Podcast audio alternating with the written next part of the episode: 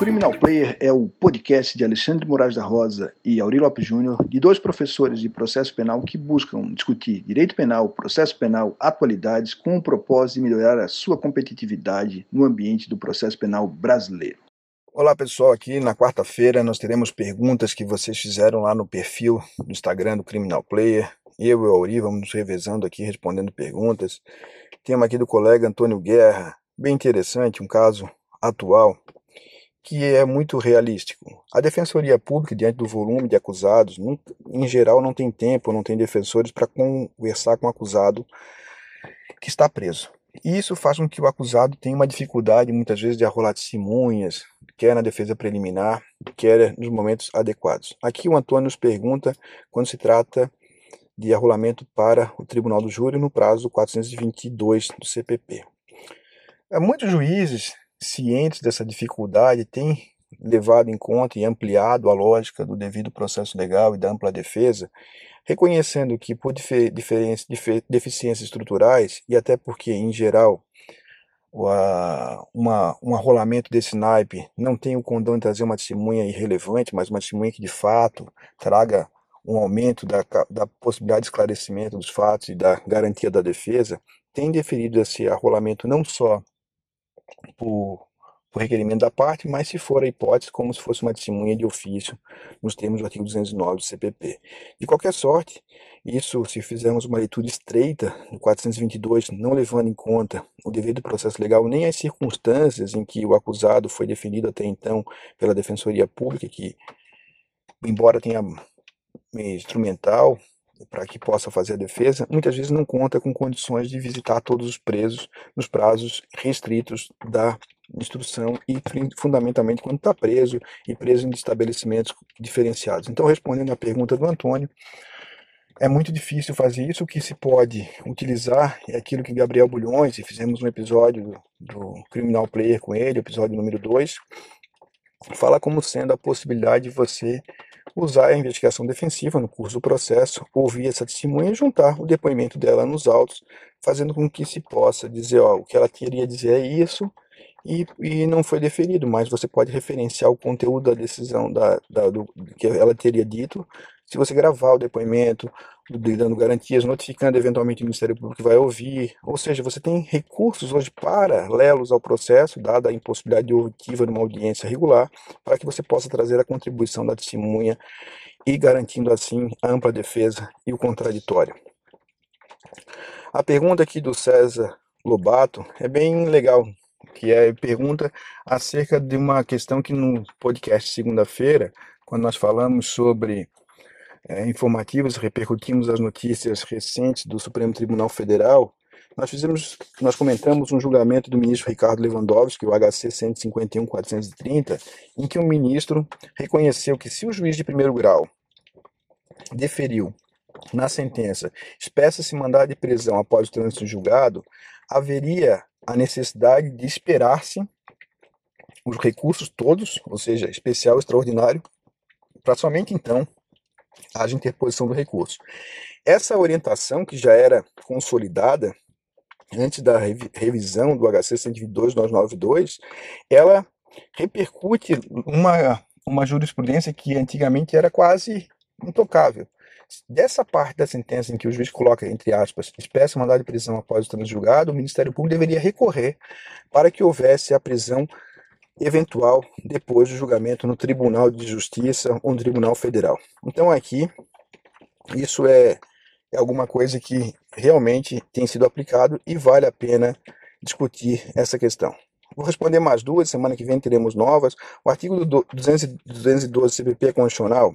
Aqui a pergunta é do Sérgio Fernando Maus, e essa pergunta é muito legal, Sérgio. Nós fizemos uma alteração no Código de Processo Penal para que aquele modelo do juiz inquisidor, o modelo do juiz que saía fazendo pergunta, que saía atrás de uma ilusória, ingênua e ultrapassada a verdade real, como bem coloca o Salah Khaled nos livros dele, o Auri, bom, há uma vasta bibliografia sobre a ilusão de que nós possamos reconstruir. E isso não se confunde, porque muita gente não estuda, uh, fala de ouvido.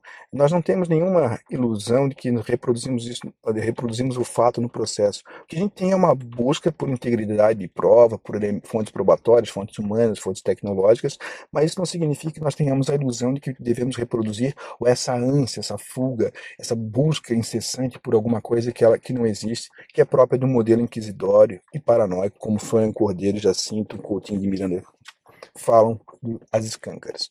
O que nós tivemos com 212 foi a colocação do juiz num processo de cross-examination mesmo. Nós usamos o modelo americano, o modelo italiano, em que o juiz, quando nós estudamos ciência política, a ideia foi bem básica. Nós temos um um Estado em que o, quem vai julgar é um terceiro imparcial. O Estado cria toda a sua burocracia, cria suas instituições. Então o Estado cria a lei penal, cria as regras de processo, cria um aparelho de polícia para investigar, cria um Ministério Público para acusar e cria, e, e cria uma função que é para julgar. Essa função de julgar, de fato, tem que ser equidistante. Se existe alguém que recebe, que tem as suas táticas, as suas estratégias para acusar, ele que deve fazer as perguntas, ele que deve formulá-las. Daí que me parece inconstitucional é qualquer tentativa de o um juiz produzir prova de ofício, porque isso viola a paridade de armas, já que você teria um personagem que, para fazer perguntas, tem dúvida, e a nossa Constituição garante a presunção de inocência e a regra específica do 386, inciso 7, de que se tiver dúvida, a dúvida absolve. Nós não temos nenhuma regra que a dúvida precisa ser qualificada. Se o juiz tem dúvida, ele não tem que perguntar nada, ele tem que absolver. Se a dúvida favorece o acusado, em dúvida pro réu, nós devemos levar o indúbio pro réu a sério, e como eu escrevi com Auri várias vezes, e com Salar um livro, brincando com a expressão indúbio pro réu, que nós escrevemos no final, em vez de ser réu, R-E-O, H-E-L-L, que acaba sendo indúbio pro réu, já que no nosso sistema prisional, em que há um estado inconstitucional de coisas, mandar alguém preso é alguma coisa muito difícil de é, reconhecer como verdadeiro, como adequado e democrático. Por isso que me parece amplamente constitucional 212. E aí nós vamos para a última CPP, nós vamos para a última pergunta. Respondendo a, a pergunta da Carolina JB, se a teoria dos jogos é aplicada a todo tipo de julgamentos, julgamentos administrativos, tributários também. A ideia da teoria dos jogos, Carolina, não é uma teoria material. Isso é muito importante, a sua pergunta chega, vai ao ponto. A teoria dos jogos é uma teoria que busca entender o comportamento de sujeitos racionais e interação humana. Isso faz com que nós tenhamos que levar a sério os nossos adversários, as pessoas que interagem conosco, e nós não temos, se nós, se nós quisermos usar a teoria dos jogos para sermos melhores jogadores autoritários, nós utilizaremos.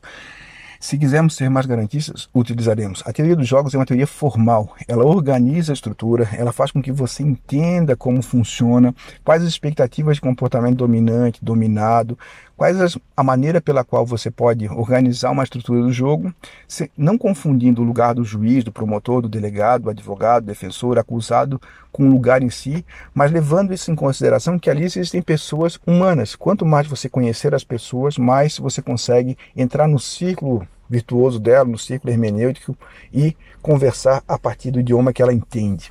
Se você quer falar com alguém que só só dialoga em japonês, se você não falar japonês, você fala para as paredes, que é o que muitas vezes acontece. E dada a pluralidade de compreensões, você só tem as regras do processo depois que você conhece quem está no exercício do poder, dos poderes processuais.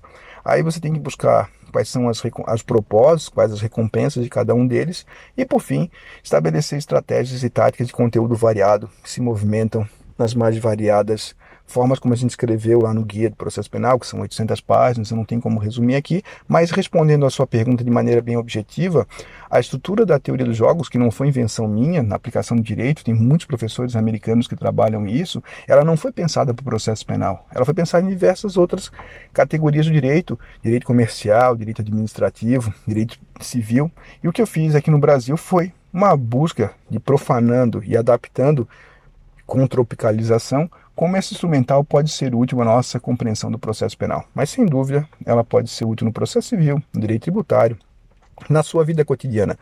O que eu mais recebo de, de feedback, Carolina e caro ouvinte, é que as pessoas, depois que entendem essa estrutura, começam a usar a teoria dos jogos em toda a sua vida. E o nosso desafio, sempre sublinhado no livro, é que você tem que agir de modo ético, de modo a garantir a sua reputação, de modo a não fraudar ninguém. Então, foi muito legal responder perguntas. Eu e Ori começaremos a fazer isso de maneira regular, uma semana um, uma semana outra, às vezes repetindo, quem sabe dividindo as semanas. Mas o mais fundamental é que nós tenhamos a possibilidade de sempre colaborar com vocês de maneira gratuita para ampliar os horizontes cognitivos e a competitividade no processo penal. Acompanhe lá no site da EMAIS e também nos nossos perfis, Auri Lopes Júnior e Alexandre Moraes da Rosa, as possibilidades de interação no processo penal de modo mais competitivo. Um obrigado e até a próxima. Criminal Player tem o apoio da editora Emais e no site www.emaiseditora.com.br você encontra material de apoio, informativos, o meu sobre direito e tecnologia, lançamentos e material de complementação da leitura do podcast Criminal Player. Um grande abraço.